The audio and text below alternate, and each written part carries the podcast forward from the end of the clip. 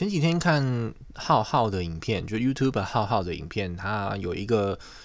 幕后花絮，在介绍他拍他第一次担任 MV 导演的这个过程嘛。那这个 MV 是汉堡包，就是他老婆阿福的新歌的一出 MV 嘛。那他好像是因为这首歌对他跟阿福都蛮有意义的，汉堡包可能就是隐喻他们生孩子这件事吧，所以他觉得意义非凡，然后就。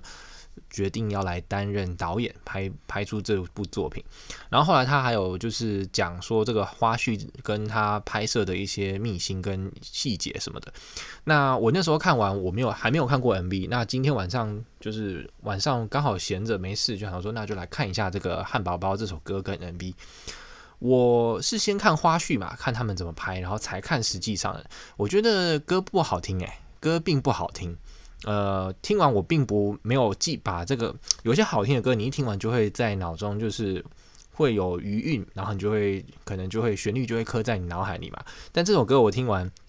我接着再去看别的影片，我马上就忘记这首歌，就觉得不好听。然后 MV 拍的也觉得很普通，就是嗯，我看不看起来没有觉得很很有触动人，或是觉得很有意义什么的。那歌词我还没有看啦，但。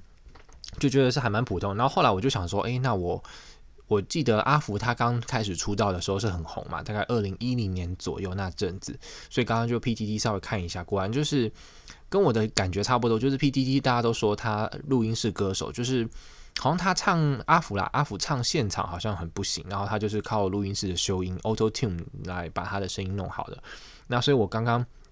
就回去看阿福他的 YouTube 频道，然后听听他以前刚出道的，就是爆红的那几首歌。他那时候有翻唱一些 cover，什么青花瓷啊，跟一些名就是比较红的歌。那个时候还不是，